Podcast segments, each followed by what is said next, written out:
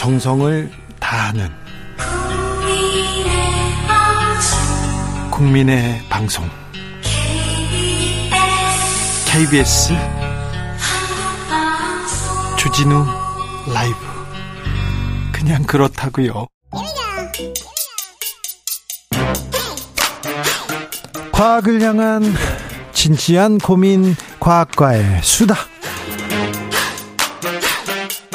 주진우 라이브 과학 선생님입니다. 과학 커뮤니케이터 이선호 엑소쌤 어서 오세요. 네, 반갑습니다. 엑소쌤입니다. 오늘은 어떤 얘기 할까요? 어, 오늘은 뭐 가끔 주진우 기자님께서 네. 제뭐 피부 관리나 건강 관리 피부가 좋으세요. 물어보셔가지고 네. 네. 그래서 사실 대한민국이 2025년 되면은 초고령 사회로 접어들거든요. 네. 어, 그래서 많은 분들이 노화에 대해서 관심을 가질 수밖에 없기 때문에 네. 어, 최근에 많은 과학자들이 이 노화도 일종의 하나의 치료가 가능한 질병이다. 질, 병이다 네. 네, 그래서 많은 동물들을 대상으로도 이 노화가 된 동물들을 역행해서 다시 동물들이 젊어지는 그런 성과도 보이고 있거든요. 맞, 이제는 있잖아요. 혁신. 그리고 엄청난 기술이 어디에서 나오냐면은 많은 기업가들과 과학자들이 여기에 주목합니다. 이 영노화, 이 네, 젊음 네. 여기에 지금 다 투자하고 있고요. 네. 엄청난 어, 진보를 이루고 있다고 합니다. 네, AI하고 영노화 그러니까 젊어지는 거 여기에 지금 집중됩니다. 맞아요. 아, 이거 중요한 일입니다. 그래서 오늘은 사람도 우리가 어떻게 하면 다시 젊어질 수 있을까? 이건 뭐 누구나 이거 뭐 언제부터 고대 때부터 이거는 숙제였지 않습니까? 그렇죠. 그래서 그런 과학 기술에 대해서 어 쉽고 재밌게 제가 정리를 했고요. 아 예. 어 사전 질문으로 네. 주진우 기자님은 내가 언제 늙었구나, 내가 언제 꺾였구나 이거 언제 느끼시나요 보통? 아, 저는 저는 거울을 안 봅니다. 거울 안 봐요. 꺾였어요. 늙었어요. 생각이 듭니다. 저는 나이도 안 세고요. 네. 그리고 뭐 한 17살 이후로 네. 뭐 생각이 잘하지 음, 않고 있어요. 그래서 항상 그러면 17살 마음으로 살고 있다. 네, 그냥 철없이 저 철없 그냥 산다 이렇게 생각하는데 네. 그래서 뭘 잘 안 돌아봅니다. 저는 네, 안 봅니다. 그래가지고 저는 네. 잘 몰라요. 네, 그래서 네. 본격적으로 그러면은 네. 노화에 대한 이야기들을 제가 한번 들려드리도록 할게요. 예. 네. 어, 그래서 첫 번째로 사실 많은 분들이 궁금해 하시는 게 이 사람의 수명은 이미 태어날 때부터 부모한테서 받은 염색체로 결정된다. 네. 유전이다라는 뭐 말을 하는 분도 있고 아니다. 관리 잘하면 훨씬 오래 살 수 있다. 환경이다. 네. 이렇게 주장하는 분들도 있는데 네. 어, 확실한 건 요즘 과학자들의 중론은 반반 치킨처럼 네. 반반이다. 그래요? 네. 그래서 유전, 음, 즉 염색체 유전 영, 중요하죠. 네, 염색체 영향과 네. 일단 환경의 영향 둘 다를 고려해야 예. 우리가 건강하게 오래 살 수 있다라고 하거든요. 예. 먼저 유전 염색체 관점에서 제가 말씀드리자면 보통 우리가 어릴 때 레고 만들 때 이 레고 안에 설명서가 제대로 없거나 찢어져 있으면은 레고를 제대로 못 만드는 것처럼 네. 어, 세포 안에도 설명서 역할을 하는 염색체라는 게 있는데 예. 이 염색체가 돌연변이 등으로 이제 상처를 입으면 이제 쉽게 비유해서 찢어지면 네. 어, 결국 세포가 망가지고 그게 노화로 이어진다고 합니다. 네. 근데 참 다행인 게 우리 몸은 이런 설명서 역할하는 염색체의 손상을 최대한 방지하기 위해서 네. 마치 우리가 전쟁에 나설 때 우리 몸을 보호하기 위해서 갑옷을 입는 것처럼 염색체 바깥쪽에 텔로미어라는 이 보호막 역할을 하는 걸 붙여 놓습니다. 아, 그래요? 네. 텔로미어가 이거 염색체를 방어해 주는군요. 그렇죠. 갑옷 역할을 하는 거죠. 어 이거 그러면 텔로미어를 잘 보호해야 되겠네요. 맞습니다. 그래서 이 텔로미어 덕분에 우리 세포는 그나마 이 염색체가 손상되지 않고 버틸 수 있는데 최근 연구 결과들을 보면 이 보호막 역할을 하는 텔로미어가 비정상적으로 빠르게 짧아지는 세포들이 소수가 있다 그래요. 아 그래요? 그 세포들을 좀비 세포라고 부르거든요. 네. 어, 좀비 세포 뜻에서도 여러분들 유추할 수 있다시피 이건 이, 나쁜 거네. 예, 이 좀비 세포가 축 처져 가지고 예. 다른 세포들한테 피해를 주고 노화를 굉장히 가속화시킨다고 합니다. 아 그러면요 이 좀비 세포를 막아야 되겠네요. 좀비 세포를 없애면 젊어지겠네요. 아 정말 다행인 게 예. 과학자 분들이 일반 건강한 세포랑 좀비 세포의 특징이 달라서 예. 얘네들을 구분할 수 있거든요. 그래요? 그래서 동물들을 대상으로 이제 죽기 직전에 나이 먹은 동물들한테 생긴 좀비 세포들을 얘네들만 골라서 죽여봤더니 예.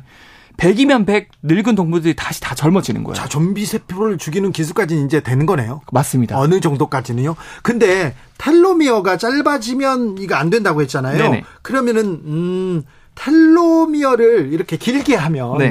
이 세포를 길게 하면 되는 거 아니에요, 또? 아, 이거 너무 멋진 훌륭한 질문이신데 어, 사실 실제로 이 텔로미어 보호막을 다시 두껍게 만들어주는 효소라는 녀석이 존재하거든요. 그래요? 예를 들어서 우리가 전쟁터에서 갑옷을 입고 이제 싸우다가 갑옷이 깨지거나 찢어졌다. 네. 그러면 그거를 옆에서 바로바로 바로 수선해주는 수리공이 있다 생각하시면 네. 됩니다. 그 녀석이 바로 텔로머라제라는 녀석인데. 그, 저, 엑소 선생님 이거 먹습니까? 어, 저는 이런 걸 활성화시킬 수 있는 방법을 다 알고 있고요. 네. 오늘 주진우 라이브 끝날 때 알려드리려고 아, 아 합니다. 아, 빨리, 빨리. 아, 이수 수업해야 되겠다. 그래서 이 텔로머라제는 네. 실제 이 염색체 말단에 갑옷 역할을 하는 텔로미어가 짧아질 때마다 네. 바로바로 바로 다시 길어지게 복구를 해주는 효소거든요. 어, 예, 예, 어, 효자네. 효자 효소네요. 텔로머라제. 주 기자님은 이거 들어보셨나요? 바닷가재 랍스터가 예. 어, 얘가 나이가 몇 살인지 알 수가 없대요. 바다에서 얘를 잡으면. 100살, 200살, 300살, 400살까지 산답니다. 맞아요, 맞아요. 네. 이게 아까 말씀드린 것처럼 이 텔로미어를 복구해주는 텔로머라제가 네. 바닷가재는 활성도가 굉장히 높다 그래요. 저희 논문 읽었어요. 예, 아유, 외국 잡지에 실렸는데 네. 너무 재밌게 읽었어요. 네, 그래서 이 텔로머라제라는 효소를 사람한테도 적용해보자. 네. 이런 것들을 지금 많은 연구 그룹에서 연구를 하고 있는 거죠. 지금 이 그, 그, 제약회사에 거의 가장 큰 화두가 여기에 있답니다. 네, 맞습니다. 아무튼 텔로머라제를 활성시켜줘서 네. 세포들이 막 싱싱해지고 젊어지게 하자 이런 거죠. 맞습니다. 맞습니다. 그, 렇게 됩니까? 네, 그래서 이게 텔로머라제가 이야, 이 21세기 불로초다. 아, 불로초네요. 그래서 많은 과학자분들이 텔로머라제를 막 동물을 일단 대상으로 해봤습니다. 네. 활성화해주니까 텔로미어가 쫙 이렇게 복구가 많이 돼요. 진짜로? 네. 네. 그런데 네. 이게 너무 활성화시켜줬더니 예. 얘가 세포가 끊임없이 분열하는 거예요. 네. 어, 그러면 안 되는데. 이게 소위 말하는 암세포. 아이고. 암세포가 돼버리는 거예요. 너무 활성화되면 안 되네요. 그래서 이제 진퇴양난에 빠진 거죠. 아 이거 아, 아이고, 신약을 만들다 여기서 좌절하네. 네, 너무 활성화 시키면 암세포가 되고 그렇다고 활성 안 시켜주면 세포가 놓아서 죽어 노화돼서 네. 죽어버리고. 그래서 전 세계 많은 그룹에서 이 텔로머라제 활성도를 적전선으로 딱 세포가 생생하게만 유지될 정도. 그런 약을 만들었어요? 그런 것들을 개발을 하고 있고요. 그리고 이러한 신약들을 쓰면 실제로 세포가 다시 기능이 좋아지는 연구 결과들이 나오고 있고 심지어 이렇게 텔로머라제가 중요한 기능을 하다 보니까 국내 기업에서는 이 텔로머라제 기능과 구조를 닮은 약물을 개발해서 네. 또 다양한 질병을 치료하는 뭐 국내외 임상을 진행하고 있다라는 어, 기사도 있더라고요. 아 그렇습니까? 네. 근데 이것도 하나 이거 조금 곁가지인데요. 네. 아, 젊은 사람들의 피를 이렇게 수혈하면, 수혈하면 젊어진다. 이런, 어, 이런 그 뉴스 얼마 전에도 나왔어요. 어떤, 네네. 어떤 나라 대통령이 쓰러졌는데 네네. 아들의 피 뭐 이런 얘기도 아, 나왔는데. 맞아, 맞아. 네. 이것도 사실입니까? 어, 이거는 굉장히, 어, 제가 생각하지 못한 질문인데, 맞습니다. 이게 과학자들이 괴짜 같은 실험을 했는데, 네. 이 파라바이오시스라 그래서 네. 아주 건강하고 젊은 쥐랑 죽기 직전에 늙은 쥐의 정맥을 서로 연결합니다. 예? 그런 다음에 몸을 붙여버렸어요. 했더니 그러면 당연히 젊은 쥐의 피는 늙은 쥐 몸으로 흐르게 되고 반대로 늙은 쥐의 피는 젊은 쥐 몸으로 흐르게 되겠죠. 예? 결과는 놀라울 정도로 큰 변화를 주는데 예. 늙은 쥐는 모든 뇌를 포함한 모든 장기가 다시 젊어져요. 그래요? 네. 반대로 젊은 쥐는 어떻게 됐을까요? 늙어지죠. 맞아요. 노화가 금방 옵니다. 예. 그래서 많은 과학자들이 아 이 젊은 쥐의 혈액 속에 수많은 단백질이나 유전 물질 인자들 중에서 장기나 세포를 젊게 만들어주는 인자들이 다량 들어있다라는 걸 유추해서 예. 최근에는 그러한 하나하나 인자들을 찾아내서 이 물질들만 따로 합성해서 약으로 개발하고 임상에 들어가 있다. 이런 약도 있어요? 맞습니다. 네. 네. 근데 수혈 말고요. 네. 그 좀 이제 좀 비법을 알려주세요. 주사나 약물 네. 이런 걸로도 젊어질 수 있다 이런 건 없습니까? 어 사실은 여러분들이 많이 하잖아요 이런 거. 네 당장 할 수 있는 거랑 그리고 이런 방으로 젊어질 수 있는 실험들도 제가 조사를 해봤는데 네. 어 일본의 노벨상 수상자 중에서 야마나카 신야라는 과학자가 있습니다. 예? 이 과학자가 어떤 생각을 했냐면 아, 과연 세포는 무조건 늙기만 할까? 네. 이 반대로 이제 수많은 유전자들 중에서 몇 개 유전자를 넣으면은 이 세포 늙은 세포가 다시 젊어질 수는 없을까? 영노화. 영노화가 될 수 없을까? 예. 그래서 평생을 연구했는데 결국에는 음. 몇개 유전자를 세포에 때려 넣으면은 늙어버린 세포가 다시 젊어지는 거를 발견했어요. 아, 그래요? 그래서 이거를 단순히 세포 단위가 아니고 어쨌든 사람이든 동물이든 모든 생명체는 세포로 이루어져 있으니까 네. 굉장히 다량의 이 유전자 세계를 전신에 이제 때려 넣어 본 거죠. 늙은 쥐한테. 예.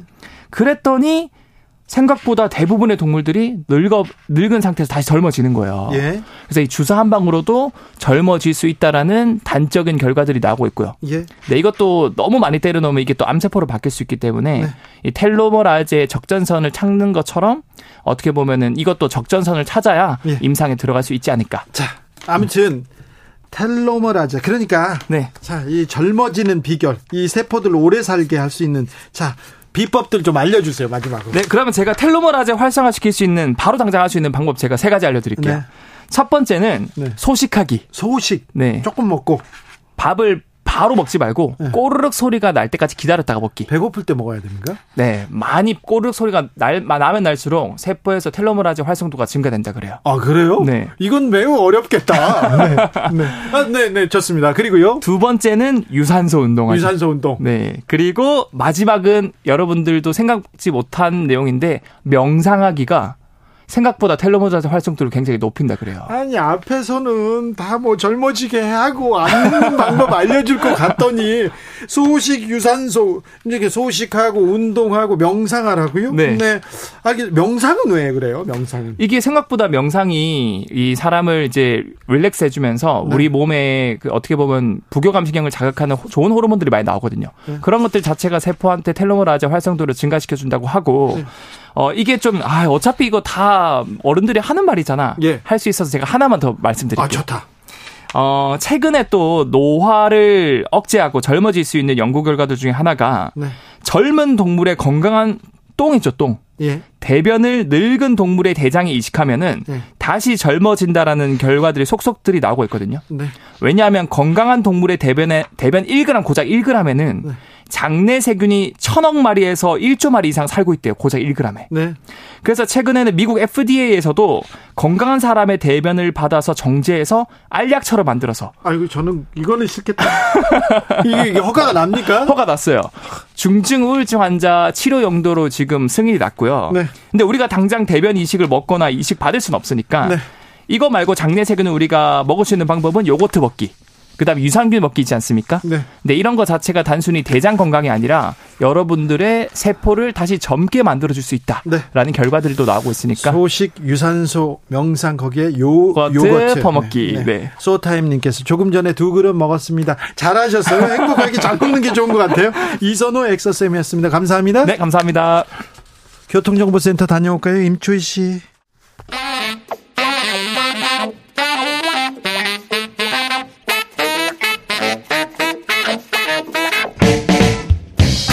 세계는 넓고 이슈는 많다. 우리의 시야를 국제적으로 넓혀 보겠습니다. 국대 뉴스, 국제 이슈 다 덤벼라. 지금은 글로벌 시대.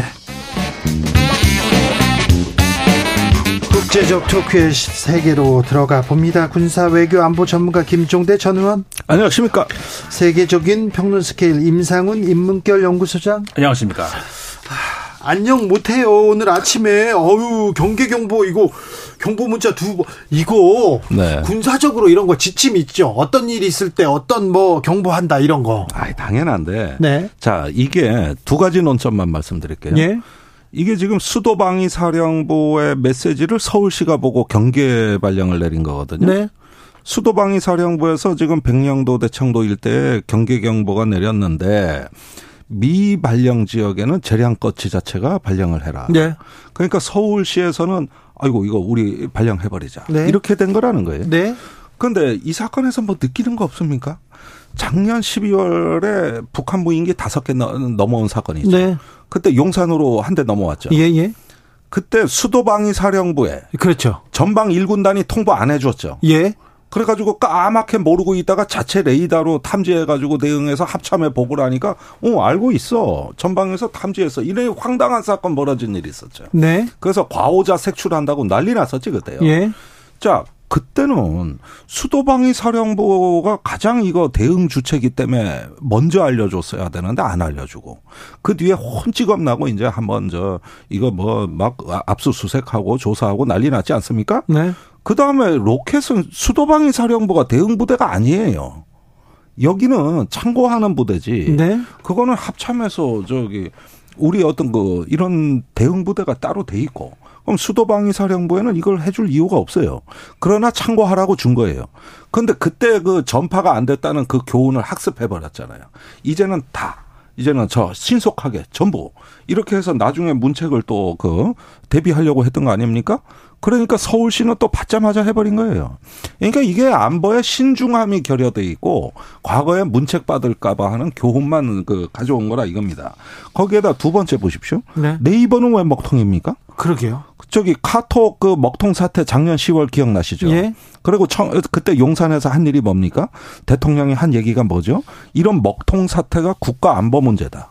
이 사회 안 저기 사이버망에 대해서 국가 안보 차원에서 접근해라. 그래가지고 용산에서 사이 범정부 사이버 안전 대책 TF 만들었죠. 예. 바로 이런 사태 예방하려고 만든 거죠. 근데 먹통이에요. 먹통이에요. 예.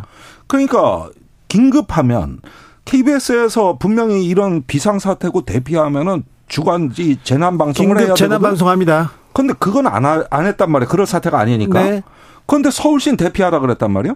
그럼 시민들이 심리적으로 뭐부터 보겠습니까?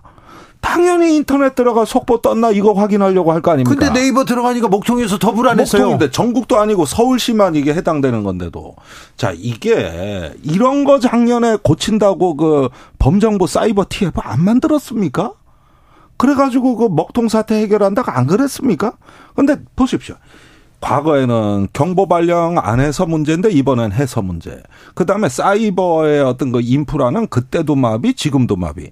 그럼 도대체가 작년 10월부터 해가지고 지금까지 뭘 개선했냐는 거예요. 언제는 또 발령해서 문제, 언제는 안 해서 문제. 이태원 참사 때는 또 어쨌고. 자. 이게 난 이해가 안 가는 거예요. 이게 말로만 안보를 하고 있다고 지금. 자 질문 하나 더 있습니다. 북한의 발사체를 2 시간 만에 찾았어요. 네. 이번에는. 네. 근데 지난번에 천안함 어뢰 있지 않습니까? 네. 한달 만에 찾았잖아요. 네. 이건 왜 그럴까요? 아이, 전혀 다릅니다. 이 이번에 로켓 발사는 예고돼 있었고 로켓이 어디로 간다고 사전 통지돼 있었고 네. 그걸 쏜다는 거를 알고 미리 정보 자산을 동원해 가지고 탐지하고 있었고 추적하고 있었고 심지어 저기 저 일본은 미사일 요격 자산가 있었고 이건 시험 문제가 내일 모레 언제 시험을 보는데 시험 범위는 어디고 시험은 여기서 많이 나고 이거 알려준 거고 천안함 사건은 깜깜한 밤에 안 보이는 데서 그때 당시에 저기 정부조차도 누가 했는지 몰랐고 어디서 했는지 몰랐고 아이 그때하고 지금하고는 다르죠. 이거는 저기 답이 정해진 그 상황이고 그때 당시엔 불시에 일어난 사건이었단 말입니다. 네. 예, 어두운 밤바다에서 다르죠. 그리고 바닷속에 가라앉은 거 그거 쌍거리 여선으로 건진 건데 이거는 부유물이잖아요. 네. 예, 어떻게 갔습니까 이게? 자, 알겠습니다. 어, 한 가지만 추가로 말씀을 드리고 싶은 것이 서울시에서 이제 그 해명을 내놨잖아요. 네. 그러니까 이런 상황에서는 이제 과잉이라 싶을 정도의 대응을 해야 된다라고 시장이 직접 이야기를 했는데 음. 뭔가 이제 그 행정적인 착각을 하고 있는 것 같아요. 아니면 그래요? 잘못 알고 있는 것. 근데 그러니까 이게 대응을 얼마큼 해야 되느냐, 해야 되느냐 말해야 되느냐 이런 문제가 이제 문제가 될 수 있잖아요. 그런데 이제 그 과잉이라 싶을 정도의 대응을 하는 것은 집행하는 쪽에서의 일 처리를 얘기하는 것이지 그 지시나 통보나 무슨 그렇죠. 발송하는 걸 과잉하는 거는 그 해당 사항이 아니에요. 이건 시민들 음. 불안하게 만드는 그러니까 거죠. 이거는 오히려 역효과 나중에 역, 역, 역효과 난다고 이렇게 그렇죠. 되면은 재난 그 문자 오는 그거 그끌 수가 있단 말이에요. 그래요. 이거 꺼버려요 사람들이. 맞아요. 이거 자꾸 맞아요. 쓸데없이 날아오면. 아니 그렇게 준비를 거기서 일을 그 더 열심히 해야 되는 거지. 그러니까. 시민들한테 이걸 보내는 거는 이거는 네. 각별히 조심하셔야죠. 그러니까 그럼요. 이 정부가 무언 무언가 신속하게 압도적으로 대응해야 된다는 강박관념이 있는 거 아니냐. 신중하고 정확하게 판단하고자 하는 노력이 결여되고 자꾸 무엇에 압박을 저기 느끼듯이 이런 식으로 저 대처를 한단 말입니다. 이게. 아무튼 이 정부에서 안보 안보 하고 있는데 좀 네. 불안합니다. 국민 입장에서는 오늘 아침에 불안했습니다. 우리 괜찮은 걸까? 정부에서 이렇게 지침을 주지 않아도 되나 이런 생각도 했습니다. 그런데 일본과 음. 북한 북한은 확실히 확실히 좀 분위기가 바뀌었어요. 바뀌었습니다. 이제 이렇게 로켓을 발사해서 경색되는 것 같지만 네. 이런 강경한 흐름의 이면에는 또 온건한 흐름도 있는 강원의 그 공존 시대입니다. 일본한테 먼저 통보해 줬잖아요. 예, 그런데 제가 국회 가서 모 국회의원한테 네. 예전에 급히 보자 그랬는데 이분이 연초에 일본을 다녀왔는데 일본하고 북한이 마쿠 접촉이 좀 활발하다. 네. 이런 소식을 전해 주더라고요. 그 이후로도 계속 소식을 듣고 있었어요. 사실 작년 9월에 유엔 총회에서 기시다 후미오 총리가 김정은 위원장을 조건 없이 만나겠다는 이야기를 했습니다. 네. 그 이후로 우회 접촉, 막구 접촉이 있었다는 거예요. 네. 그리고 나서 이제 아, 이번에 그 납북자 그 촉구 송환 촉구 결의 대회 가서 또 그 발언이 나온 거거든요. 그저 북한이 이틀 만에 바로 답변이 나왔어요. 전 이게 이례적이라는 걸 오히려. 그렇다. 지금 지금 짜고 치는 뭐라 뭐라 손뼉이 지금 마주치고 있어요. 예. 왜 못 만나냐? 만날 수 있다. 그렇죠. 이렇게 답변을 하는 거예요. 예. 그래서 이게 보니까 이게 그 동북아의 벌써 국제 질서가 세판짜기. 그러면서 미국과 중국이라는 패권국과 도전국이 강대국의 영향력이 약화되면서 이런 힘의 공백에서 누군가 우리가 한번 주변 정세를 주도해 보자는 경쟁이 붙었고 그러다 보니까 어 저기 단순히 진영이나 블록 안에서 안주하는 것이 아니라 자기가 대국 정체를 한번 해 보겠다. 내가 한번 주변 정세를 주도해 보겠다. 자꾸 일본이 이러면서 아이돌 스타 꿈을 꾸고 있어요. 지금 기시다에 어? 깨에 힘이 들어갔어요. 지금 아. 자꾸 움직이기 시작했어요. 내가 봐도 아이돌 스타 같아요. 그래요? 아. 뭐 외교 천재 뭐 또 주가 올라 뭐 지지율 올라 뭐 지금 그런 어떤 그 느낌이 든단 말이에요. 그러면은 누가 배경음악 좀 넣어주고 반주 좀 넣어야 될 거 아니에요? 아니, 내 혼자 노래 부를 수는 없는 거잖아요. 근데 그 배경음악 어? 우리가 넣어준 거 아닌가요? 우리가 넣어줬는데 악기는 여러 개 해야지. 왜 어떻게 저 하나만 갖고 되겠습니까? 노래도 불러줬잖아요. 네, 노래는 불러줬죠. 아 노래 불러줬구나. 네. 네.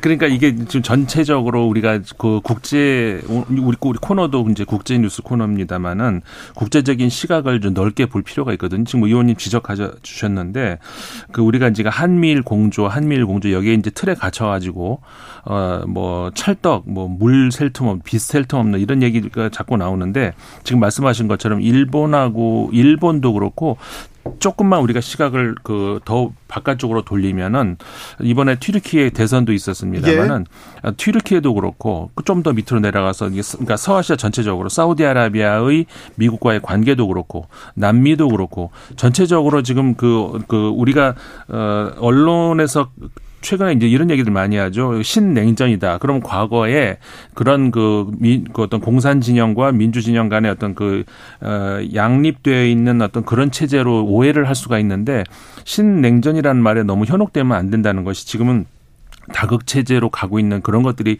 전 세계 지구촌에서 곳곳에서 보이거든요.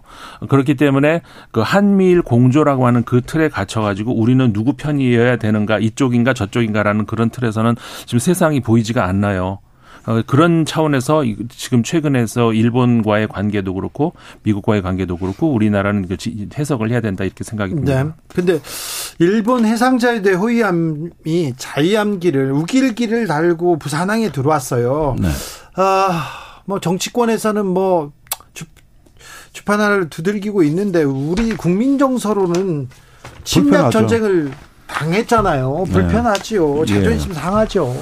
네, 사실 이 자위함 뭐 우길기 문제는 사실은 과거에는 이런 문제들이 그다지 관심이 없었어요. 그때는 일본이 조용하고 겸손한 외교를 했었고, 네, 조심했잖아요. 네, 또 사실은 뭐 그렇게 보수 우익 문제가 심각하지 않던 시절에는 이게 우리한테 그렇게 큰 불편함을 준 거 없이 왔다 갔습니다. 뭐 저 김대중 대통령 시절, 이명박 네. 대통령 시절 왔다 갔는데 최근으로 올수록 이 일본 내에서 보수 우익이 집회에서 이 깃발을 사용한다거나 또는 월드컵 경기나 월드 베이스볼 클래식에서 어떤 그런 어떤 이 깃발이 등장해서 벌금까지 또 몰고 그러면서 이게 미국에서 그 인종차별 어떤 그 남부연합기가 왜 그 의사당의 폭도들 난입할 때 휘날렸지 않습니까? 네. 그러다 보니까 그 남부 연합기가 지금 인종 차별의 상징처럼 돼버렸듯이 그렇죠. 지금 이 우길기가 어떻게 보면은 이제 군사적으로 이렇게 팽창하고 더 나가서 보수 우익의 국수주의적 회기 흐름하고 같이 편승해서 가는 거 아니냐. 그렇죠. 이런 면에서 우리한테 불편함을 준 거예요. 예. 그렇다면 일본 정부가 우리는 절대 군국주의로 회귀하지 않으며 어떤 그 저기 세계 글로벌 규칙을 지키고 다른 나라 영토와 주권을 탐하지 않는다는 해명을 하면서 이 깃발은 자위대법으로 1953년에 제정된 것이지 전혀 어떤 정치적 의사와 무관하다. 이렇게 일본 정부가 오히려 해명을 해야 될 일인데. 일본 사회에서는 그런 얘기 안 하죠. 입싹 닦고요. 네. 입싹 닦고 과거 오히려 역사를 부정하면서 뭐 독도고 뭐고 뭐 과거의 그 군국주의 주장을 한단 말이에요. 그러면은 이 깃발이 예전대로 우리 눈에 비치느냐는 것이죠. 그런 면에서 역사와 상황에 따라 가지고 맥락은 바뀌는 거예요. 근데 옛날에 다 됐는데 지금 왜 안 되냐 그러지만 아 옛날에 일본이 지금 일본이 아니지 않습니까? 어 키신저가 얼마 전에 인터뷰했는데 일본은 몇 년 안에 군사 대국화 그리고 음. 이 침략 전쟁 전으로 이렇게 돌아가려는 군사 야욕 음. 어, 이렇게 꿈꾸고 있다는 얘기 좀 심각하게 받아들일 수밖에 없는 그런 상황이었어요. 글쎄 뭐 일본이 저는 아직까지 군사 대국을 하고 대만 해협에서 이렇게 개입할 능력 정도는 아직 확보 못했다고 봅니다. 언젠가 꿈은 꾸고 있겠지만 그러나 그 군사적인 능력을 저기 확대한다고 할 때는 명분과 가치가 있어야 되는 거고 주변국의 이해와 공감이 있어야 되는 거예요. 그 노력을 하면서 우리 한국 국민의 불편한 심정도 배려하는 듯한 이런 어떤 말과 행동이 나온다면 이 문제 그렇게 뭐 크게 불거지지 않을 수도 있는데 그냥 막 밀고 들어와요. 다짜고짜 오겠다는 겁니다. 그럼 오지 말라 그럴 수도 없고. 그러니까 이런 게 우리 내부의 자중질환으로 이어지는 또 우리 한국 국민들끼리 분열되는 것이죠. 저는 이 프레임 자체가 잘못됐다는 거예요. 이상... 일본 정부 책임 아닙니까 이게. 그런데 이상하게 일본이 짜놓은 프레임에 우리가 조금 아, 박자를 맞춰주는 거 아닌가 이런 생각은 계속됩니다. 그러니까 국내에서 그런 그 일본에 대하는 그런 목소리 이런 것들이 어 정확하게 역사적으로나 정치적으로 어 그 정립이 돼 있지 않고 정치 논란으로 정치 어떤 그 진영 논리로 빠져 들어가기 때문에 그렇죠. 그런 일이 벌어지는 건데 네. 어, 예를 들어서 독일 같은 경우도 우리가 자주 비교를 하지 않습니까? 그 이미 수십 년 전에 그 독일 군대가 프랑스의 파리의 샹젤리제 거리를 행진도 했었어요. 음. 시민들 보는 앞에서. 아, 네. 그것도 가능한 이유가 그리고 시, 프랑스 시민들이 전혀 불편하지 않았거든요. 예. 그거 가능한 이유가 독일이 그 당시 그 이미 오래 전부터 모, 모든 것을 그 과거와 단절을 하고 과거를 그 저 스스로가 이제 비판을 하고 다시는 그런 그 과거를 그 돌이키지 않는다는 그런 약속을 수차례 하고 지금까지도 해오고 있고 그렇기 때문에 그게 가능한 거거든요. 네. 그러니까 좀 전에 말씀하신 것처럼 과거 과거에는 됐는데 왜 지금 안 되냐. 이거는 그때 일본하고 지금 오부치 총리까지는 그게 그, 그 지금 자민당이 크게 두 뿌리입니다. 네. 그런데 그 중에서 그래도 그나마 온건한 그 뿌리가 오부치 총리까지로 끝났어요. 그 이후로 모든 총리들은 뭐저 민주당 잠깐 집권한 거 제외하고는 어그 극우파의 뿌리 그 자유당에서 뿌리를 두고 있는 거기서 어 나온 그 정권들이거든요. 그렇기 네. 때문에 그때 일본하고 지금 일본하고 또 같다라고 볼 수 없습니다. 네. 자, 그런데 트리키에는 어떻게 되는 겁니까? 21세기 술탄 되는 겁니까? 에르도안이 음. 30년 집권 길이 영구 집권합니까? 네, 이제 25년을 집권할 수가 있고 앞으로요? 예, 이제 5년 더 하면 25년 집권하게 되는 거고 음. 그다음에 이제 거기 헌법이 아주 웃기는 조항이 뭐가 있냐면 아 죄송합니다. 웃긴다는 표현은 취소하겠습니다. 그 그러니까 5년을 임기를 한 다음에 직전에 직전에 우리가 또 한 번 조기 총선 조기 대선을 하면은 거기서 승자가 또 5년을 더 할 수 있는 거예요. 그러니까 에르단 대통령이 그때 이기면 5년을 더 한다는 얘기죠. 음. 그렇게 그렇게 하면은 이제 총 그 30년을 집권할 수가 있는 길이 열린 것이고 앞으로 10년을 더 할 수 있는 길이 열린 것이죠. 그런데 이게 그 참 여러 가지 그 이번에 봐 볼 수 있는 것이 그 거기도 여 우리 흔히 여촌 야대 이런 얘기 하잖아요. 네. 그러니까는 시골 지역은 보수 성향이 더 강하고 네. 도시 지역은 그 진보 성향이 더 강한 것이 거기도 여전히 그 여실히 그대로 드러났는데 지역적으로도 서쪽이 도시가 많고 이 동쪽이 그 시골 지역이 많거든요. 그 표, 어, 이, 그 분석을 해보면 그대로 나타나고 그런 것들이 어지간해서 변하지 않는다. 이걸 그대로 한번 보여준 것이고 그 에르도안 현 대통령이 총리 시절에는 그래도 경제가 괜찮았습니다. 한 10년 정도는. 근데 그게 전부 어떻게 보면은 그 보기에 따라서는 이 건설, 부동산 여기에 근거해가지고 모든 외차, 외 외자를 가지고 온 것을 전부 거기다 쏟아부었거든요. 근데 그게 나중에 이제 거품으로 다 무너지고 그렇지 않았습니까?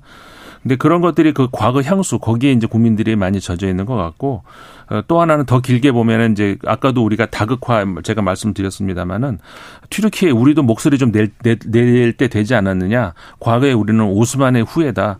이런 목소리들이 자꾸 어떤 그 21세기 술탄 이런 것에 대해서 국민들이 전혀 불을 쾌 부, 부, 하지도 않고 그래요. 부끄럽지 오히려. 오히려 어, 그러고 싶어 하는 것이죠. 러시아의 푸틴 대통령처럼 이런 것들이 전 세계 곳곳에서 보이는 것이 좀 우려스럽습니다. 푸틴하고 정신 세계와 문화가 유사해 보입니다. 네. 아이고. 예. 푸틴 러시아 대통령이 좋아하더라고요. 에르도안 됐다고 하니까. 예. 아, 그런데 저기 남미는 지금 어떻게 움직이고 있습니까? 룰라를 중심으로 남미가 지금 미국에 맞서자 국제 질서를 좀 재편하자 이런 움직임이 있는 것 같습니다. 예, 12개 나라가 이번에 모였죠. 남미가 물론 그 똑같은 한 목소리로 움직이지는 않습니다. 그 안에도 이제 큰 블록이 어떤 그, 그 우파 쪽으로 흘렀다 좌파 쪽으로 흘렀다 그러기도 네. 하고 지금 전통적으로 이제 콜롬비아 같은 경우에는 전통적으로 친미 그런 어떤 성향이 강하고. 어, 친미가 세죠. 그리고 남미는요.